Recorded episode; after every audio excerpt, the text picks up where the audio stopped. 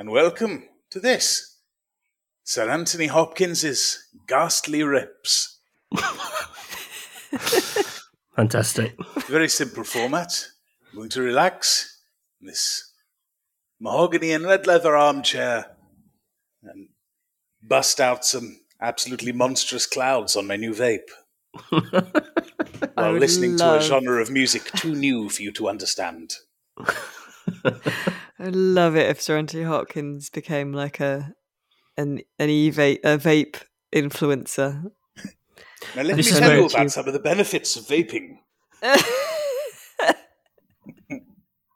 This is where it turns out they actually pitched it to the BBC as ghost stories and it was ghastly RIPs. But Now he's, I'm, uh, he's found man himself honour. accidentally going down a very different route. I'll stick with it. I actually quite enjoy this. Now, here are some tips. Uh, make sure you can get maximum clouds from your coil. Let's begin.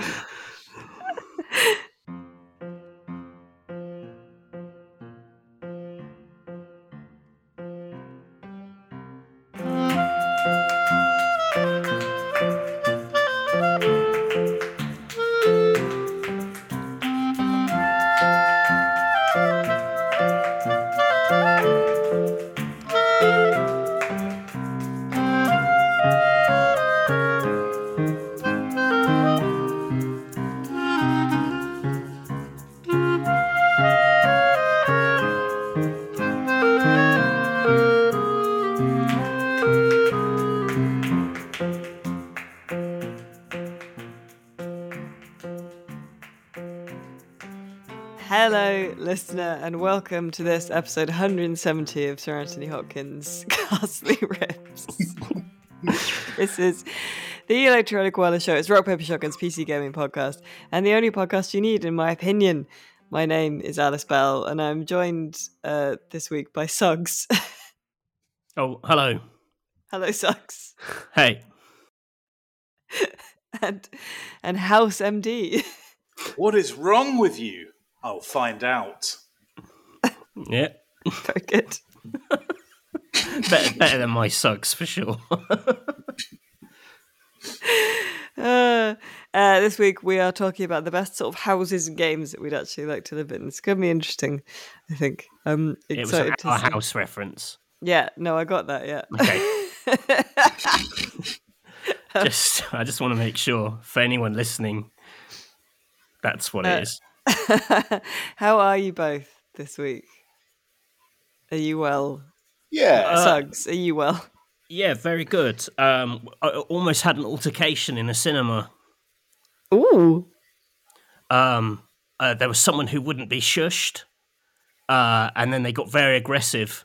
And luckily, someone else then stepped in to shush them, and he got super aggressive with them, like stood up and adopted a fighting pose. Blimey. Um, which I was like, I'm really glad that other guy shushed after me, so that he kind of like drew the heat of the battle, you know. Um, Interesting. What film was it? uh, uh, House of Gucci. Yeah. More like House of like- Sushi. Who pays like 12 quid or whatever to go see House of Gucci and talk through? I Who's know, going to House it's of weird. Gucci all What kind of- What kind of thug ends up watching House of Gucci? A really well dressed one. Yeah, it wasn't well dressed. Like I could think maybe if it was like Scream and it was a bunch of like Right. you know eighteen year olds or whatever, but who goes to House of Gucci spoiling for a fight? Lady Yeah. Gaga. Very odd. Was it Jared Leto? Was it Jared Leto in character? Yeah. That's his that's his whole deal. He goes to every screening of it and causes a big old stink until he left actually just when Jared Leto turns up in the films. So well, you've never that's- seen this I've guy never seen them at the in same the same time. uh, I'm not sure that's how cinema technology works, but yeah, it might have been. Um, but the thing is, once you've had, I tweeted about this, so apologies if I'm just repeating myself for those who avidly follow my feed. Um, I'm sure there are many Blorco fans now listening to the well, once once you've had a like a real flesh and blood like like maniac presence quite near you, nothing on the screen compares. So even though everyone's like, this is one of the ripest performances in years, and it is, it's actually nothing compared to a real life, you know, violent man. A bruiser So- staring you down for willing him to be quiet. Oh, God. even Catherine shushed him, which I mean, uh, it takes a lot to get to get her in that kind of, uh, you know, aggressive. St- is it aggressive to shush? I don't know. I don't. I don't think it's good, but I imagine you're in a state of like you're you you go into a, a cinema screening pre shushing, like you're you're already in that headspace, right? Like No, no, my, like there was a time where I used to get a bit anxious about people talking in the trailers, not because they were talking over the trailers, but because I thought it showed uh, a predisposition to talk during the film.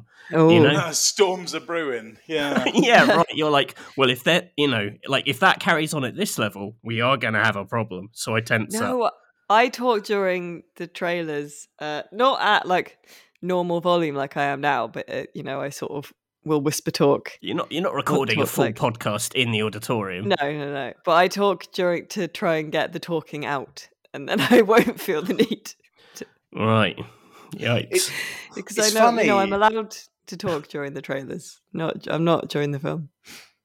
you can tell someone's well at least in the case of incredibly conflict averse people like me and matthew you can really tell where someone's passions lie by where they snap. Like for, for matthew it's like you know pulling a gun on a man in a in a cinema for breathing during house of gucci. For me it's shouting at children like a wizard uh, when they smash on glass tanks at zoos.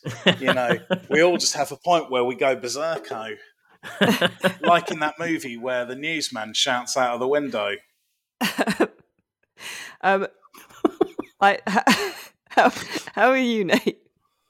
Yeah, I'm all right. I've had some, um, you know, I've not talked about the old uh, Tankensteins in a while, Mm. the old fish No, tanks. yeah, they're- actually, yeah. they're having a real good at the moment. I've been, um, we're now into Fish Tank Cinematic Universe Season 4, um, which some of you may remember before Christmas was prompted when I realised, uh, you know, putting together 30 fish tanks during lockdown might have been a case of losing my mind.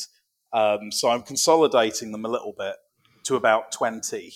Um, but it's really nice because I've swapped out some older, cheaper tanks with some newer, nicer ones, and uh, I'm just giving everything a lot of care and attention. All my plants are going bananas. I'm finally growing loads of uh, Pogostemon helferi, which is a lovely bright green star-shaped plant from Vietnam.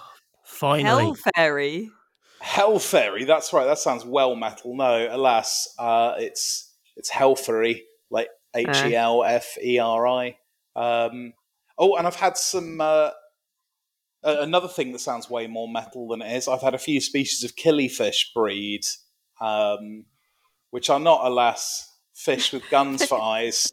Um, Are they murderers? Uh, but, well, I mean, they're killy, but then Actually, they're, they're some of the least aggressive of my fish. Bless them. Um, they're really, really quite nice fellows. But yeah, I wasn't even trying to. Uh, there was one species I wasn't even trying to breed, but the quarantine tank I had them in, they just started smashing out kids. So that's uh, that's a Wow. Well, that's that. I'm glad to hear the tank's doing well. Uh, I have, for show and tell, I have brought a story this week that I'm quite keen to share with you because I find, I find it very funny. Oh, let's go. Um, So, uh, I hope you find it funny as well, or as I'm going to sound like a sociopath. But um, so my I am IRL friends with uh, a guy called Tim, who I've been I was at school with, I know for a very long time, and uh, he's a listener of the show, friend of the show, Tim, and uh, I was talking to him this week because he sent me pictures of his daughter trying to eat a Toblerone without breaking it into pieces, um, which was very good. Um, but he reminded me that uh, about 10 years ago, one of our other friends who give me a fake name, uh, Nate. I need a fake name to protect the innocent. uh, Bust Mugly. Okay, so our friend Bust Mugley was um, a, for like about three days, a material suspect in a murder. Whoa! With a name like For, that, I'm not surprised. And I'm going to preface this by saying um, he was he definitely didn't do it. He was cleared in three days, and it's obviously only funny because he was cleared. Um, it's not funny that a real life woman I mean- died. But the circumstances of Bust's uh, arrest, well, not arrest, uh, questioning, uh, are very funny. Also, um, three days isn't instantly cleared.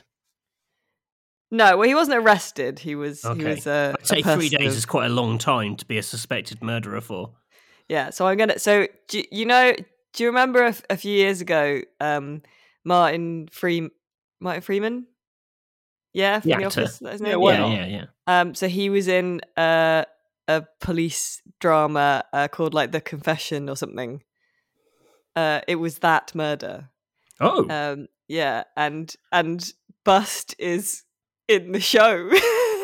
really? they characterized him in the show. But I'm going to read an extract that um, Tim sent me from the real life. The policeman that Martin Freeman plays wrote a book about it. Right. so it's an extract. this is when they've identified Bust Mugley as a as a suspect. Update for you on another of the ANPR TIE subjects, boss, an officer said. Yes, I asked wearily, not holding out much hope. This is the male driver of a red Skoda. He entered Swindon at 2.10 and left in the direction of Savernake Forest at 3.01. We've done an initial interview. His reason for entering Swindon at that time was because he was bored. He said he decided to go shopping at 2 in the morning for some prawn cocktail crisps. This guy sounds like a god. prawn cocktail crisps? It was such an improbable answer. I think there might even have been a shocked, nervous titter of laughter that rippled through the room. But I wasn't laughing. I was deadly serious. We're not happy with this bloke, Governor, the interview team told me frankly. And when my team wasn't happy, neither was I. so basically, my friend Bust Mugley was awake at two in the morning and wanted to get out of the house. So he drove 40 minutes to Swindon to go to a 24 hour Tesco and buy some prawn cocktail crisps. I mean, man. And that happened to coincide with uh, this woman's disappearance. Uh, and, and, and when the police interviewed him, they were like, What were you doing at two in the morning? He was like, I went to buy some prawn cocktail. Yeah. and, his, and he hadn't told his mum that he was going out obviously because it was like two in the morning. So when they like interviewed his mum to be like where was your son? she was like he was here the whole time. So it sounded like he was setting up an alibi. And then Oh. um, they seized his car and his phone. And another of our, he- our friends uh, give me another fake name nate. Um, Sozo Bundle Grump.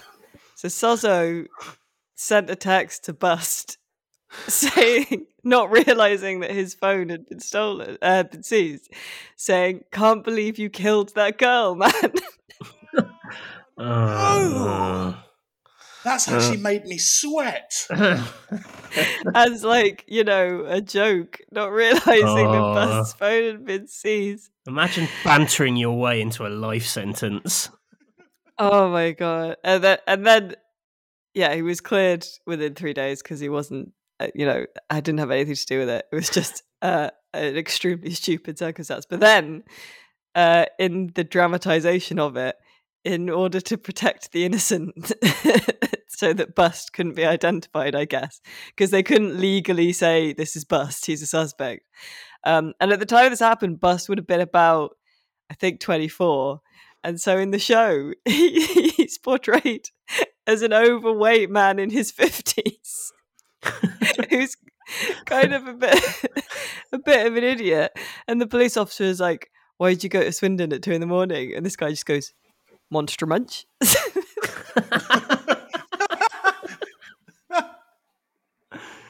That's good. That's good dramatic license there. so they changed the crisp so nobody could identify. You can't say you can't say prawn cocktail crisps in a serious police drama. The words prawn cocktail cannot be heard in a kind of uh, you know bleak David Fincher esque setting.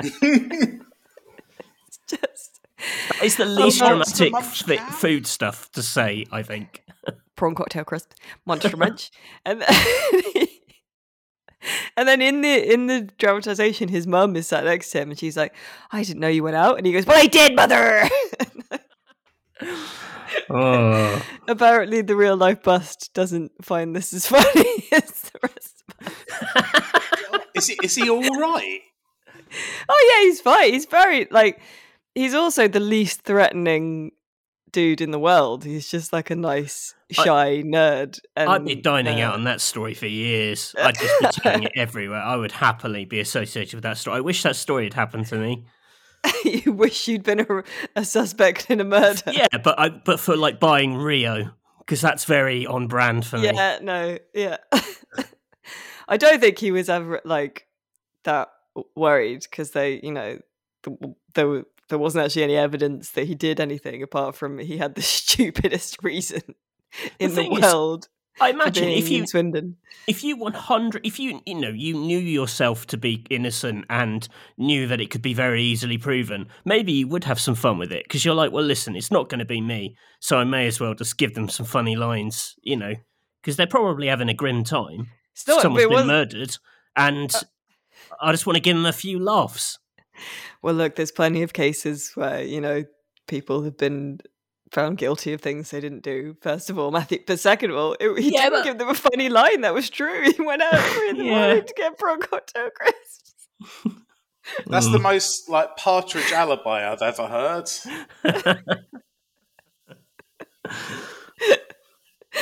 and then and then like 10 years later it was portrayed as as uh, a kind of uh, old fool yelling at his mum. Monster munch uh, uh, so if you did ever watch that uh, that show just think of think of bust and know that that was a real man when it get crisps three in the morning drove like nearly an hour each way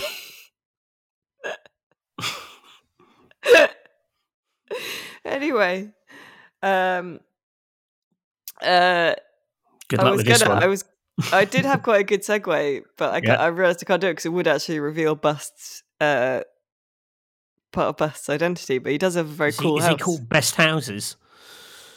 Yeah that's his real name. Mr mr b house. He did he did actually grow up in a very very cool house with uh uh we used to go it had a huge like kind of rambling sort of field around it we used to go and have barbecues in his garden and then fire um fireworks out of a sort of homemade rocket launcher which was a length of pipe with a tea tray sort of welded on the side because because you have to make your own fun when you grow up in the country yikes yeah Oh, so he does actually have the Monster Ranch accent.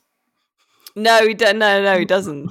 That's the best bit as well. They've just completely, just they, they absolutely did him over. It's like they met him. Were like, how can we portray this man as, at like the opposite of what he is? Poor Bust. But anyway, uh, Bust uh, grew up in a cool house, and we're going to talk about the best houses and games that we would actually uh, like to live in.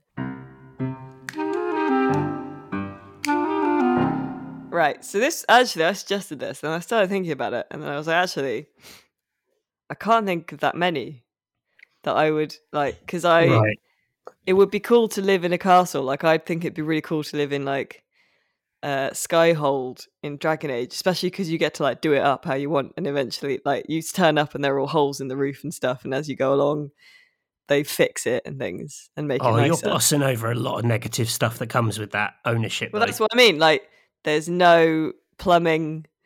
Uh, you have to trek through the mountains and nearly die to get to it. Uh, there's a lot of admin.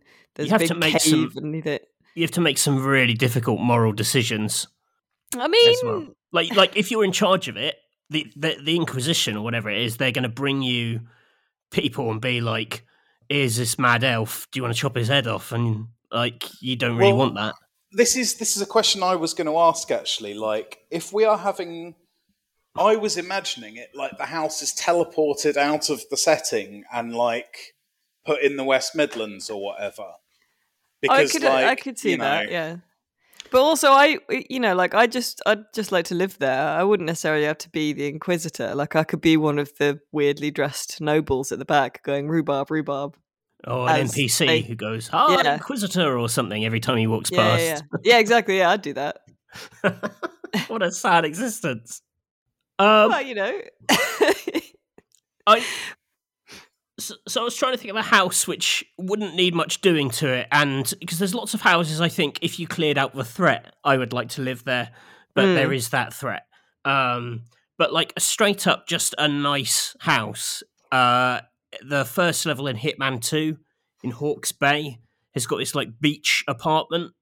Um, that's really nice. It's like all glass. There's no other houses for like miles around, so it's really nice and it's actually secluded. really nice, isn't it? Yeah. Oh, but without sounding like I know too much, it does look like the sort of place they film porns. But it's Like, surely just it's a too hot. hunch. But there's so much glass everywhere. Go through IKEA now. We can't get that sofa. Surely one in Why not? a secluded porn location. I don't know. I would want to take take a blacklight round very thoroughly before I got that place. yeah. But Well- it is nice. I'll give you that. yeah, also, I mean, the it's one got, it's in, got like a um, massive TV wall.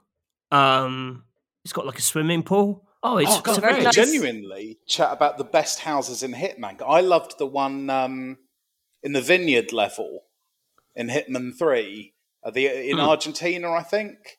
Oh yeah, um, yeah. The one with like the secret ruling the world room underneath it. Oh, you mean the house next to the vineyard? Yeah, yeah, yeah. That's bloody lovely. That one, very rustic. Lovely fields I- of lavender. I did like the Agatha Christie mansion, although it was a bit busy. I feel like the dark wood made it f- seem quite small, and then they'd put too much in some of the stairwells. But you could easily redecorate, couldn't you? It was weirdly sort of grid-like as well. Like if if I'm gonna have a like a sprawling old old timey English mansion, I want all sorts of pointless little nooks and crannies and stuff. Was it was quite sensibly laid out. Yeah, mm. yeah, does that's have, true. It does have some secret rooms in it. Oh yeah, I don't mean so much like secret rooms as just like you know some weird L-shaped annex where like Oh, the keeper of the Lord's donkeys would be flogged for his transgressions or whatever, you know, that, that is now useless for anything modern.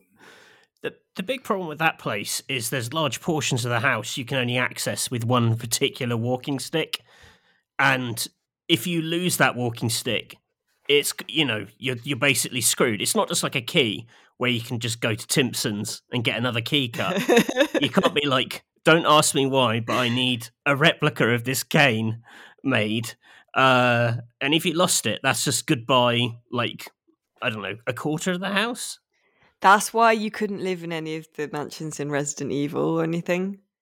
Because it's all like you got it. It's not just one stick. It's like three bits of stone in the shape of an animal. That And they're you know, really Oh. poorly dog proofed as well. very, very true.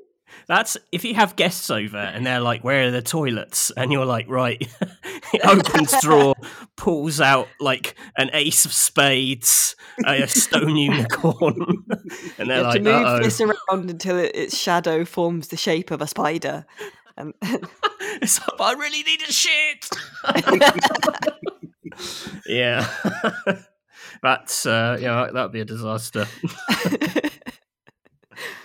uh, what about you, Nate? Would you like to live in like one of the castles in Age of Empires or something?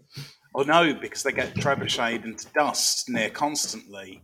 Um, and I'd be expected to fire arrows at enemies. Um, I tell I tell you the one that came instantly to mind for me uh, was Sokolov's house in Dishonored. Ooh, okay, yeah. Like That's a bit of a nightmare of moving walls, though. Not really. I'm, I'm very horny for a lot of the houses in Dishonored. Actually, I think uh, the one.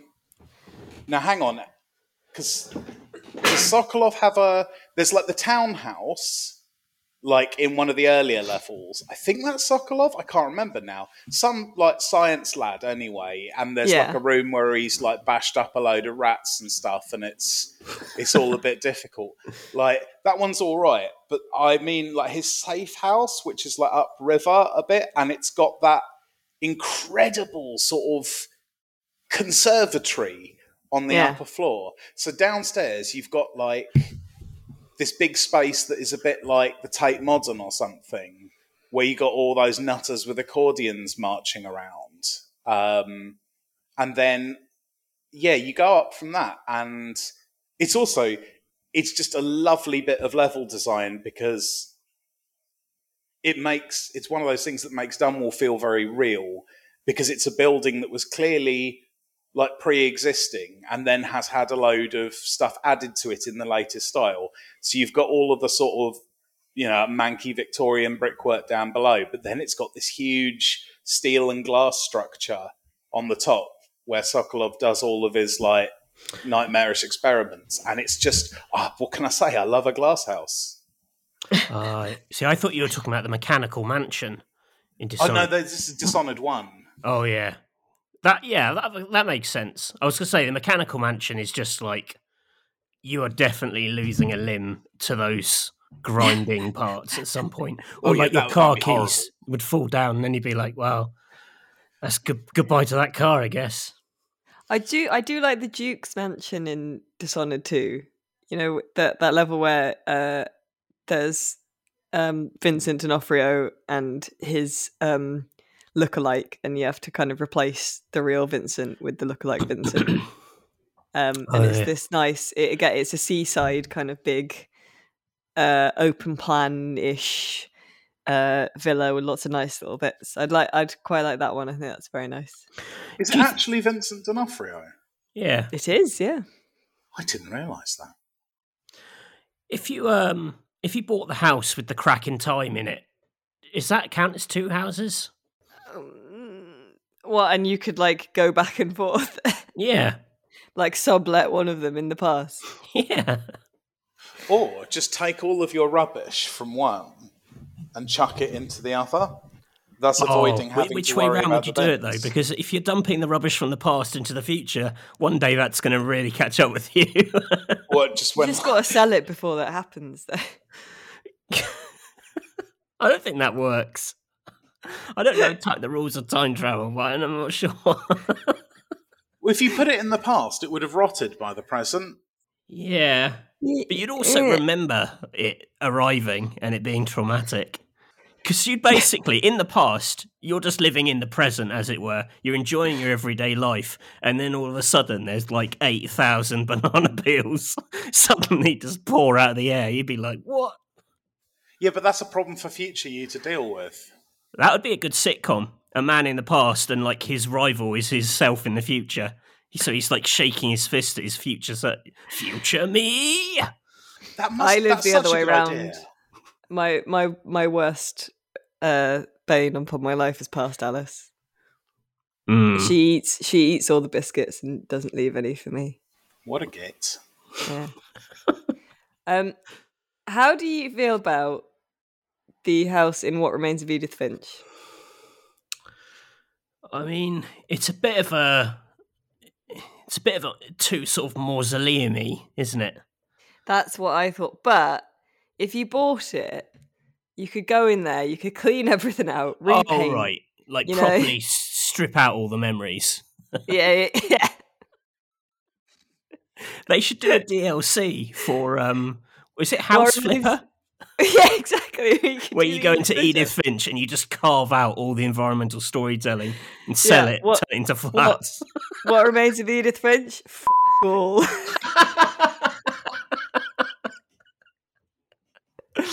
oh god, I would love that. Uh, but it does seem quite structurally unsound in other ways. So I don't Oh, know. yeah. It'd probably be it'd be you like you'd want to get it cheap because otherwise you you just know you're gonna have to sink so much money into like fixer uppering it. yeah, yeah. On the other sure. hand, there is there is a prepper basement for the apocalypse. So There is that. It's got. It's definitely got some good features. Um, I just think everyone would be visiting it the whole time because it's such a sort of weirdo place. Surely it would have Yeah. you know people coming and hassling it. When you buy a, a famous house, you're not. Like, it'd probably be listed, wouldn't it? You wouldn't be able to do anything to it. yeah, and you'd get that dickhead George from Channel Four turning up, going, "This is an amazing space," and and Kevin from Grand Designs walking.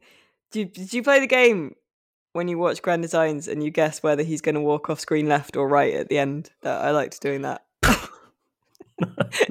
You know when he does his like his little his little talk at the end of Grand Designs, and he's like, "What they've made here is really quite extraordinary," and then he walks off as the camera pans up to look at the house. I like to guess whether he's going to walk off left or right. That's a, a nice insight into your evening mindset. My life's very empty. Yeah. Idea uh, for a show called Grand Designs, where a, a like an affable pair of presenters like go around a family's home and you know the family says oh we you know we'd like to do all this we'd like to do all this and they come up with this great renovation plan and then the massive wolf-headed battering ram from lord of the rings. Grond smashes through the wall annihilating the house and the presenters laugh. I would watch that. there we go. My If, grand um, deed for the day. If you could strip out all the scary stuff and like like I guess it, like as the as it would be now in Resident Evil Village, I quite like the spooky dollhouse Okay. as a location because it's got like this amazing like like waterfall near it and it's quite secluded and it's quite a, it's got quite a nice space that house. But like hmm. that with, I, if is doing a lot of heavy lifting yeah, if it did, yeah, like I, I, I don't want it to be like I want it to be like post werewolf times. then I would definitely move there.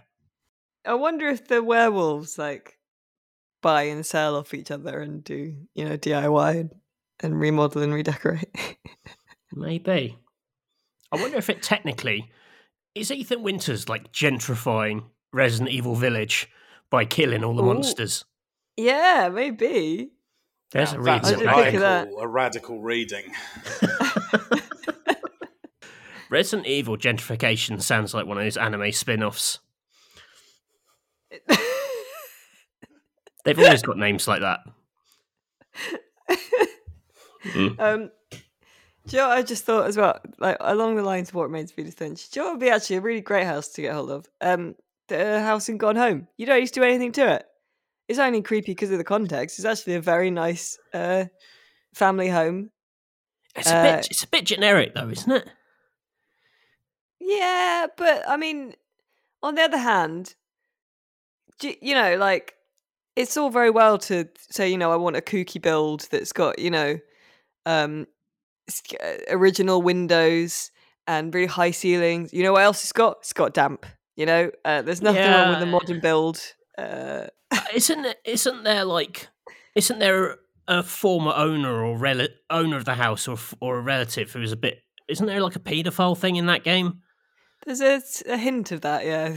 I wouldn't want to. I wouldn't want to live in like paedophile house. I'm sorry, and that isn't like you know, uh, you know. I just I, I, whatever that was meant to be. What an adjective. you know, that isn't that isn't just sort of tabloid scaremongering. That is just common sense. Would you live in a house where? Would you live in a house where there'd been murders? Oh, yeah, pro- I don't know. Like, I definitely would. Yeah, well, it too. sounds like I'm enthusiastic about it. I'd love to. In fact, I would. I You just get such a good deal. I have a specific filter set up on. I tell you what, I might live in a house where there'd been a murder. I don't know if I'd live in a house where like a murderer had lived for a long time without being found out. It's it's the per- it's Yeah. it's more like I think the house becomes cursed when it's associated with like the murderer or some deviant of some kind. You know.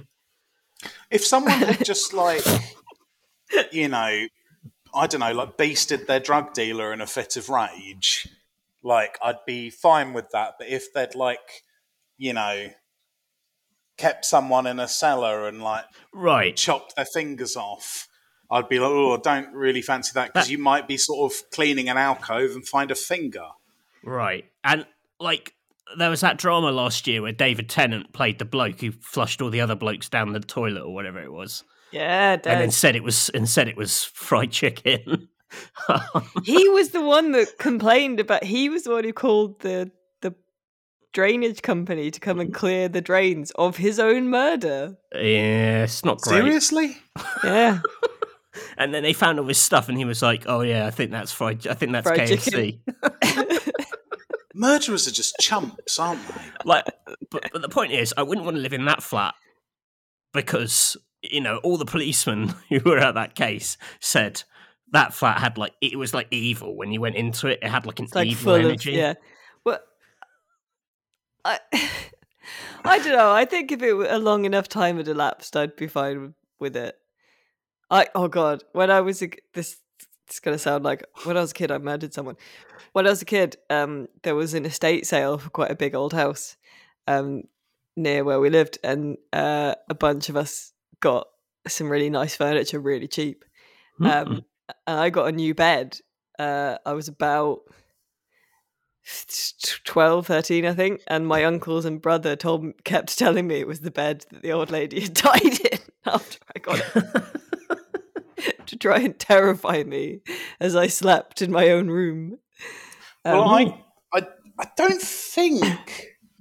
No, this is. I think before you knew me, but there was a grim period in my life where I had. I'd moved up here to Birmingham, but I was still working three days a week for a, a grim financial magazine in London. Uh, so uh, what I would do for a while is go down to London uh, for three days and two nights every week, and I stayed with the boss of the company I was working for in her spare room. And I only found out after two weeks there that uh, her aunt had died in the bed I was sleeping in mere weeks before my arrival, oh my uh, god, which put a spin on things. Mm. that's that's quite. I mean, you'd you'd tell you'd tell something, wouldn't you? Wouldn't you? Oh, Well, she, she did very casually in a conversation several weeks uh, several weeks later. I mean, you know, she was a very nice lady. Um, I didn't hold it against her. She just she was quite eccentric, I think. Blimey. Well, wh- well, the point is, I suppose, is that if we have an issue with living in homes where there have been murders and horrible deaths, that will maybe price us out of the video game house market for for a lot of them. Yeah. Well, So, And let, let I, me. I oh, suppose sorry. you could say that. So I've, I, I mean, you could say that like haunted puppets and werewolves aren't people. yeah. Like if I was an estate agent trying to spin all the murders in Hitman 3 Hawke's Bay, the house on the beach, you could say like the house has got amazing storage, like literally 28 bodies worth of storage. that might work. Very true. Yeah. It's also very exposed, though. That's the other problem with these, especially games where you sneak into a house. If you then bought that house, you'd just be aware of all the ways people could break into it because that's what you did. But Well, you give could- you an interesting renovation challenge. Yeah, you could fix it. Well, just remove all the doors. Matthew living in a a completely sealed house, peeing in jars. I call it the Matthew Castle. That'd be I, okay, I'm going to throw throw one in um, with a different flavour. Uh, so you played Starbound. uh, which one's that one? Uh, so it's, it's kind of s- mechanically similar to Terraria. It's like side on, quite pixely, um, and you could go to all different planets which are procedurally generated and sort of have adventures in that. It was a, I think it was a Chucklefish joint. Um, it was good. Uh, it's a little bit aimless, maybe, but very pretty and satisfying. Um, it, it, imagine like 16-bit No Man's Sky, basically. Okay. Yeah, I, I Um, remember it. I haven't played it. And I, I I played that a lot one summer, and uh, one of the the alien species you can play as in the game are called like the Novakid or something, and they're like made of electricity, but they're like really nostalgic about the idea of cowboys. Um, Okay. which is really weird, and I love it. Um, so they really like like cowboy themed decor. And this is the thing about Starbound. It was there were like hundreds and hundreds of like decor items you could get and like materials and stuff. You couldn't craft things, which I liked. So you could build a building, but to build it, um, and it was in Terraria where you like build like the two D uh, building, so it's like a cutaway that you can walk through. Uh, to build it, you have to like yoink all of the materials from other places using like this theft ray gun, uh, which would fire at things and it would just nick them. Excellent. Okay, yeah. And so the game I played, I was playing as one of these Novakids lads, and I was just sort of soft role playing by traveling the galaxy, completely ignoring the main plot line and all the side quests, and just hunting for any Western decor that I could loot, and then bringing it back to this planet where I built a man. Because the planets were like, they were circles, right? And so if you ran to the right for long enough, you'd end up Oh, back okay, where you come started. back. Yeah. Yeah. And I was trying to make a saloon that covered an entire world. Uh, Why wouldn't you? Yeah. Yeah, I just imagine like you know, like um, Coruscant, the city planet in Star Wars, which is like all covered in skyscrapers. I just thought, like, what if that, but Deadwood? Uh, and it was, yeah, I ended up making the saloon planet, and there were just like, you know, I got loads of people to live there. So there were like fishmen playing away on rinky dink pianos and like, you know, stuffed deer heads and stuff and poker tables and old timey lanterns and all these sort of, you know, incredibly unstable looking wooden towers. And yeah, I'd love to live there. I'll tell you that much. That does sound good. I'd yeah, quite like to yeah live in a planet-wide saloon. uh, D- do any of the houses in um, Red Dead Redemption 2 take your fancy, Nate? Uh, the one with a bear in it that attacks you the second you open the door would definitely not be on my list. um, Yeah, that's um, good luck upselling that to the estate agent. there is actually there's a bit of a pets allowed, you know. well, Yeah. no, because the bear would destroy them. The bear isn't your pet; it's your foe. It's your god. It's just a, it's a shed basically with a bear in it. um, no, what's the one where like I forget what part of the game is, but Dutch's gang gets chased out of somewhere, and you relocate into like the I think it's the swamp, and Oh, you yeah, chase the- gang out of this sort of knackered house and Yeah, set and up it- shop there. it's got one of those long drives up to it with all the hanging tree, all the not hanging tree, you know, the the the whatever those sort of bio Spanish moss. Yeah, Yeah, I really liked that, and it was sort of because I just love sort of bio ambience. Uh, so it had that going for it, and yeah, you know, it was uh, it, it was weathered. You know, yeah. You had to kill a lot of people there as well to get it. So yeah, packed with ghosts and a low, low price. I think racist ghosts as well. I think they were Even like sort of proto Klansmen. so you you wouldn't feel terrible about getting the busters in. Uh, A good time. Uh, I'm trying to think. It, what about like? I mean, Nate mentioned space. Would you like like a, f- a futuristic? I, I did I like did in- wonder about in Cyberpunk 2077 um you go to the house of um Johnny Silverhand's um ex bandmate uh Kerry Ronnie Goldfist. Huh?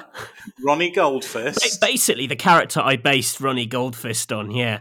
Um Kenny Kerry Eurodyne and he's got Villa Eurodyne which is in like the um, I guess sort of like the Hollywood Hills type area of Night City, and it's just this massive. Oh, it's really long. It's really long, kind of again like mega glass house, um, but really nice gardens. There's also like a sort of Japanese mansion up there, which like the head of the Arasaka kind of organization has. That's really nice, but you know that's just like saying there's thousands of ultra rich houses I would like to live in in the real world too. I mean, it's obvious, right? Yeah, no, that's fair. Are there Uh, any houses in Cyberpunk which like resolutely refuse to have like the Internet of Things or whatever? Oh yeah, there's there's there's still areas of it which are a bit like sort of Los Angeles, like the suburbs or whatever. Like there are still houses which could be, you know, 20th century houses. Um, maybe they've got like a microwave with a face or something, but, out, but outside of that, uh, it'll be like the rubbish version of a microwave with a face. Um, What one of my favorite things in Cyberpunk 2077 is that your uh your flat is like our room and it doesn't have a kitchen. It has a burrito vending machine. yeah, and I love that because I can't decide if that's like deliberate world building or just kind of they realized they forgot to put in the kitchen. I don't Well, know. Absolutely, yeah. Uh, probably a bit of column A, a bit of column B. Um, the the only problem with these giant glass houses, I've always wondered this, is what the window cleaning bills are like. Because you'd think it Yeah. would be extortionate. Oh yeah, Sokolov's place would be a disaster, wouldn't it? Yeah. And the power bill as well. Also, the wages for all those accordion-toting strongmen from the church. Yeah, it's like when I, when I um one of the flats I lived in in Bath, I lived in uh, on Pulteney Street, which is like the very um kind of Jane Austen-y kind of proper Regency, like you know where the very well off people live. But I, I managed to afford a, a very very small flat in one of the buildings there, and in the living room it had um it had a chandelier. Um, Shut up. but but like yeah a chandelier with a with like i would say I never counted them but like well over 20 light bulbs. And this thing became just the bane of my existence the number of light bulbs i had to buy for this fing chandelier because they just kept going out. And like there is no worse first world problem than moaning about like the chandelier but it was so out of my budget. It was just something i hadn't even contemplated that it would be an issue. And I used to let it go down to like like one or two bulbs, and then it just then it had like huge Resident Evil energy because you know a, a, a broken chandelier is is just so kind of gothic feeling. But yeah, that thing was just I, I couldn't wait to see the back of it. Hidden costs, yeah. Hidden cost, yeah, it's terrible. Uh, Sounds like I mean, one I for quite, bronze designs, to be honest. yeah, I'd quite like to live in on like one of the futuristic Mass Effect kind of citadels. Although eventually that does get turned into like a super weapon, doesn't it? But yeah, it's not ideal. but I quite like their nice kind of you know it's all like glass and water and trees in big pots and stuff. I think that's quite cool. Um, yeah, to distract you from the fact that you're stuck in space. I wouldn't. I would never live in a space station. Not even the No, one from I- Alien Isolation. Especially not. It's got a bloody alien in it. Yeah, but I mean, Wait. it'd be exciting, and you'd never be lonely. Oh, I wouldn't like that. He might be a really nice housemate. He might just have a grudge against the protagonist of that game. Maybe, like, oh, That's- all right, Jeff, you're up late. Oh, I just came back from my prawn cocktail crisp buying sesh. That's Uh, yeah, that's where you find the giant uh, painted on the wall in giant red letters. Why did I agree to live with an alien? and everyone's like, that's a bit on the nose. what happened here? yeah. Yeah. Worst flatmate ever. Brackets. It was an alien.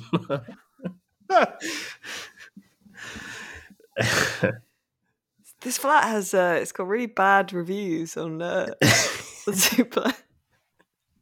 Um, Any more for any more? Oh, I, th- I think we've built up a pretty good property portfolio there. Yeah, we should uh, go into business. Let's incorporate as uh, an estate agent. but you know what we should go into first? Sting, Oh, yeah. please, Matthew. Oh. The Cavern of Lies. Sorry Tell to me uh, about this. Tell me about this cavern. Does it have wired internet? Uh, yes, actually, it's um, it's a TV studio. Oh, blimey. Okay. Um, it doesn't look much like a cavern at all, actually. Uh, and there's an extremely posh-looking ghost waiting for you there. Who, who is this?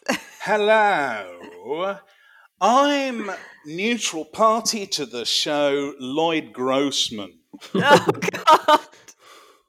Good. And today there'll be no lies at all, just truths as we play. Whose PC gaming house is it, Matt Berry, anyway? Sorry, yeah, I, I cannot do that sort of weird posh transatlantic voice without segueing into Matt Berry. So you just you just have to live with it, okay? okay. So Matt Berry, the, the new host of Through the Keyhole. Today, I'll be showing you around five houses belonging to famous characters from PC games. All of them are real. You just have to tell me. Oh, now, now I can't even do Matt Berry because I keep thinking of Lloyd Grossman. Okay, Oh. you just have to tell me who lives in which house. Okay. Okay. So we're gonna. Okay. This is fun. I Um, like this. Yeah, it's a new format. Thought I'd uh, mix it up a little bit. So, what is going to happen? I'll take you around the house and I'll keep giving you successive clues that get easier and easier. And the person to guess it first um, wins the round, I guess. So, Okay. Ooh, yeah, okay. surprise, it's competitive. Okay, let's begin. Um, so, our first house is in a quiet suburb in New Mexico, USA. you can see burrowing owls out of the window and other such desert wildlife, sometimes more dangerous things. Let's go inside and ask ourselves who is simulated to dwell in a house like this? the first thing you notice is a series of certificates hung on the wall. Clearly, whoever lives here is proud of their education. Okay. Okay. It's a modest bungalow, quite ascetic. I wouldn't go so far as to call it Spartan, but it's clearly someone with a fairly modest, plain living lifestyle. They uh, obviously work very long hours because Is you it Master see- Chief? No, no, it's Oh, I didn't know he lives in Spartan was wordplay. uh, uh, this person clearly works very long hours. You can see uh, takeaway delivery boxes everywhere, uh, Okay. which look like they've been moved around uh, extremely messily, uh, flying around with ragdoll physics. Outside the back door are a lot of wooden crates that have been smashed apart, perhaps in a rage. And moving into the bathroom now, you can maybe determine the source of that rage. Next to the sink is an elocution manual that has been torn up in frustration. Elocution. Okay. Um. Ah. There is a first aid kit on the wall, and next to it, another thing you don't quite recognize that would recharge the energy of a Oh, suit. this is Gordon Freeman. That's right. Who lives in a house like this? It's Gordon Oh. Freeman. Oh yeah, we should have got that from every other clue. yeah. One point to Matthew. We're moving north now to Los Angeles. And an apartment downtown I can only describe as a complete fing state. It looks like a, a pig lives here. Uh, but the, the, the character isn't a pig. I've just realised it sounded heavy handed. I'm trying to make the point. It's very messy. there are uh, empty bubblegum wrappers everywhere. Uh, the apartment, strangely, despite only clearly being designed for one person, has five toilets. All of them Five toilets. in a revolting state. And on the f- the couch in the living room are boxes and boxes full of Kleenex. You hope to wipe up tears, and next to it, a, ju- a fifteen thick stack of calendars uh, that have all been Uh. scrubbed through in misery. Uh, Duke Nukem. It's Duke Nukem's bachelor pad. That's right. He's just got five wrecked toilets. He loves poo and wee. Oh, of course he does. And bubblegum. So we're going to the Caribbean. now. he loves poo and wee. he does. He's all out of bubblegum. That's why the wrappers were empty. Oh. Layers upon layers. Join us now in the Caribbean. But this isn't one of those luxury homes that Agent 47 might have a bit of a kill in. No, this is an almost rustic cottage. Sounds like David Bowie. Yeah, it's getting there, isn't it? um, who lives in a house like this?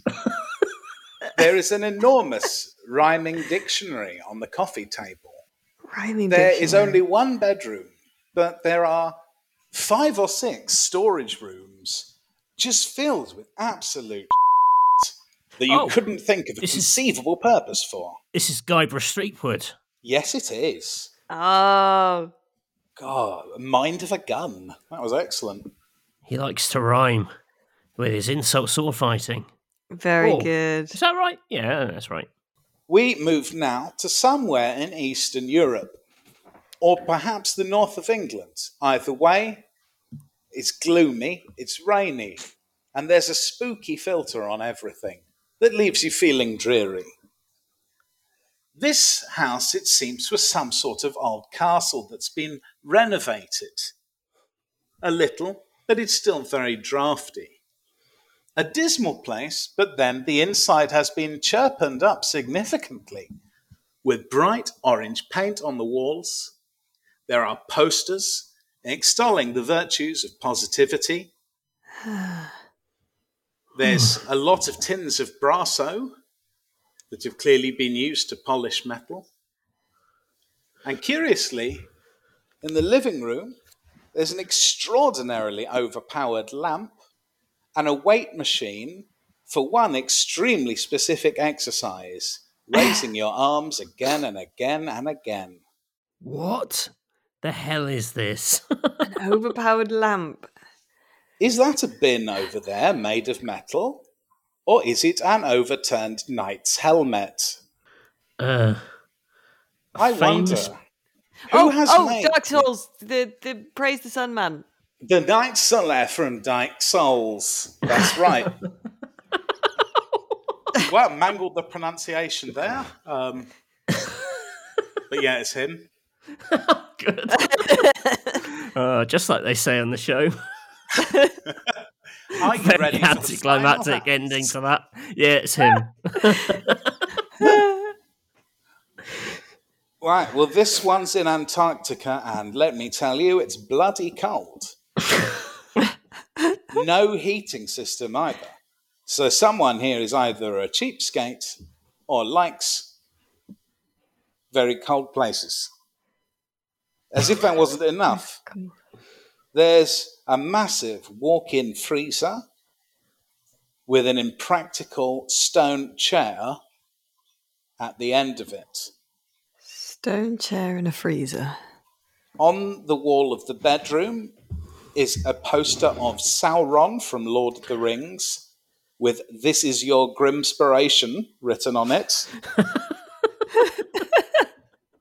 and out the back, you find a skip with a lot of golden armor, holy books, and other such paladinish regalia. They've been Oh, left oh, out um, for the polar bears to wee Arthas? on. Is it Arthas, the the Lich King? It is, and there are no polar bears in the Antarctic, but uh, yeah. yeah. From so that's from the that's Warcraft. off of the Warcrafts. Yeah. So um, I think that was that. Uh, That's three two to Alice. well, Alice, I've got good news for you. That means that I, the oddly voiced ghost of Lloyd Grossman, can finally I've Forgotten who you were. Thank you. I can finally move on to the great Cape Cod in the sky and burden you with my responsibilities. oh Woo! no. So there you are. You must stay in the cavern of keyholes. No, to lose is to win, and he shall win. Who wins shall lose. Quickly, I- Matthew, before we have to, I don't know, look at Sonic's sex basement.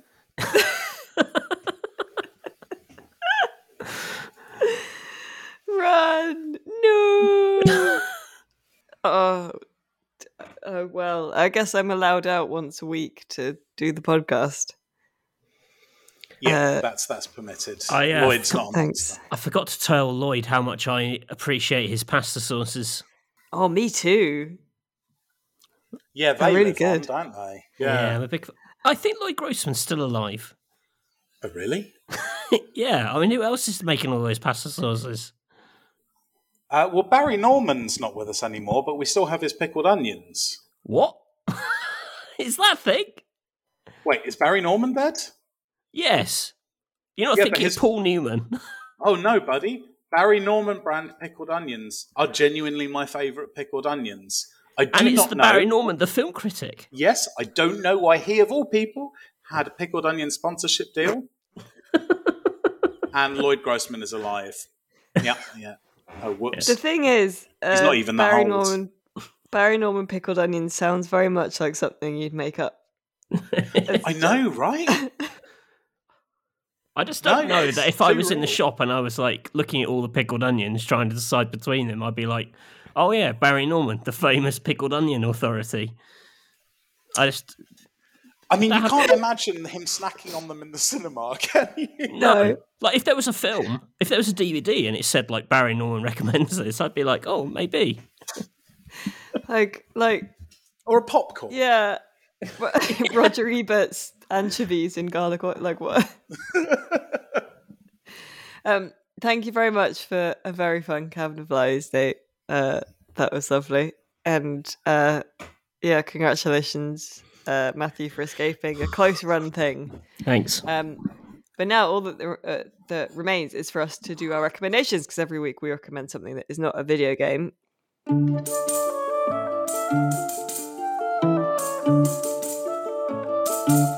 Uh, Matthew, what have you got to recommend this week? I'm going to recommend another Japanese novel that I recently read called The Cage by Kenzo Ooh. Kitakata. And he writes hard boiled uh, Japanese crime fiction. So it's all quite sort of Yakuza And in fact, it, it, it really reminded me of the Yakuza games in terms of like the slightly sort of, um, sort of not anti hero, but kind of bruising sort of giant protagonist who who's having none of it and goes around basically thumping lots of people in submission. Um, I really really enjoyed it. That sounds very fun. I'm, I'm well up for that. Um, I am going to recommend a book as well. Uh, it's called A Marvelous Light. Um, and it's a I haven't written down the author's name, but it's good. It's called A Marvelous Light, and it's um, a sort of uh, fantasy, um, magic sort of romance thing um, set in uh, Edwardian England. Who was Asquith was Edwardian, wasn't he? I know he's prime minister in it. Um, and uh, it's another one of those magic is real, but it's kept secret from everyone kind of things. And um, the this uh, civil servant gets shunted into uh, a job that is uh, basically the kind of um, liaison with the magic parliament that he didn't know existed. Uh, and then he gets caught up in sort of a conspiracy um, working with his opposite number. Uh, at the Magic Parliament. And I don't normally like kind of fantasy magic systems in books because I find there's a lot of time is spent explaining the rules of how it works and how people's hands move when they're doing spells. um, but I enjoyed this because one of the main characters, Robin, the non-magical guy, is just a big jock um, who will uh, just be like, uh, you know, Edwin tried to explain some magic stuff to me. It was very boring, and I didn't listen. I thought about having sex with him instead. So I quite enjoyed that. that there was just that kind of get out clause, and yeah, they have a, a, a romance system. There's not a lot of sex in it, uh, but there is some. But um, I I found it to be a an enjoyable romp that kind of uh, I think knowingly uh, included all the fun stuff about magic and gave you a get out clause for the more boring bits. So, uh, yeah, that was fun. Uh, That Nate, just what sounds are like a you? crackerino. Yeah, um, Nate, what are you going to recommend this week? Uh, Struggle Street for Nate because I got too wrapped up in um, coming up my cavern of lies. But I'm going to use my permitted trump cards that I get to use in the month I've got a book out, uh, and just plug my own own stuff like a scumbag. Um, you might remember back in October, um, the first part uh, of a duology I wrote uh, called The Twice Dead King was released. Uh, the second part is out now. Yes, it is a Warhammer 40k story, but as always, uh, I like to stress that uh, A, I write these with people who don't know anything about Warhammer in mind. They're just meant to be hopefully good stories. Uh, and secondly, I am a massive tryhard with them, so they're not just loads of fights. Uh, there's also a load of pretentious descriptions too. Um, no, seriously, it's getting. I'm actually really happy with the reviews. The Audible audiobook of it is really, really lovely. Um, like I can't bear to read my own books, but I actually I love listening to the audiobooks of this series because they're done by a narrator called Richard Reed uh, off of the Fantastic Four. Um, who, yeah, he's just really, really brilliant. Great reading voice, does very distinct character voices, and yeah, it's a nice time. So, Twice Dead King, Part One Ruin and Part Two Reign, they're now both out. Lovely. Thank you very much, Nate. Um, well, that's it from us, uh, the Electronic Wireless Show. This week, this was episode 170, the game houses we'd like to live in, the best houses in game special. Um, you can find Rock Paper Shotgun on your social medias. If you search uh, for Rock Paper Shotgun on Twitter, YouTube, and Facebook, you should find us. Uh, you can also buy some merch. Uh, you can join the Discord, hang out and chat people. You can email us at uh, at podcast at rockpapershotgun.com. And thank you very much uh, to Paddy from Dublin who emailed today uh, to suggest uh, a very good theme, which I've put into our uh, uh, organizational spreadsheet, and also to let us know that um, recently Ireland's only herd of buffalo was stolen uh, from a field in Cork. Um, then there was sort of a public uh, national outcry about it, and so the, the herd of buffalo was quietly returned to the field. um, It's damn decent. because as well as Paddy pointed out, it's probably quite hard to fence uh, the only buffalo in Ireland. I've got so I've got um got some buffalo that that fell off the back of a uh, of a lorry. Are, they, are those those the the only buffalo in Ireland that recently got stolen? No, are different buffalo. My mind's same buffalo. genuinely reeling from this. What was the motive? I don't know. Um, but thank you for emailing us with that, Paddy. That was uh, a lovely start to my day today. Um, uh, but for all uh, your PC gaming needs, just go to rockpapershotgun.com uh, and we'll see you again next week. But for now, it's goodbye from me, Alice Bell. It's goodbye from Suggs. Goodbye. and it's goodbye from House MD. I've diagnosed the condition. It was America's opiate crisis. oh, God. Good. Bye. Bye. Bye.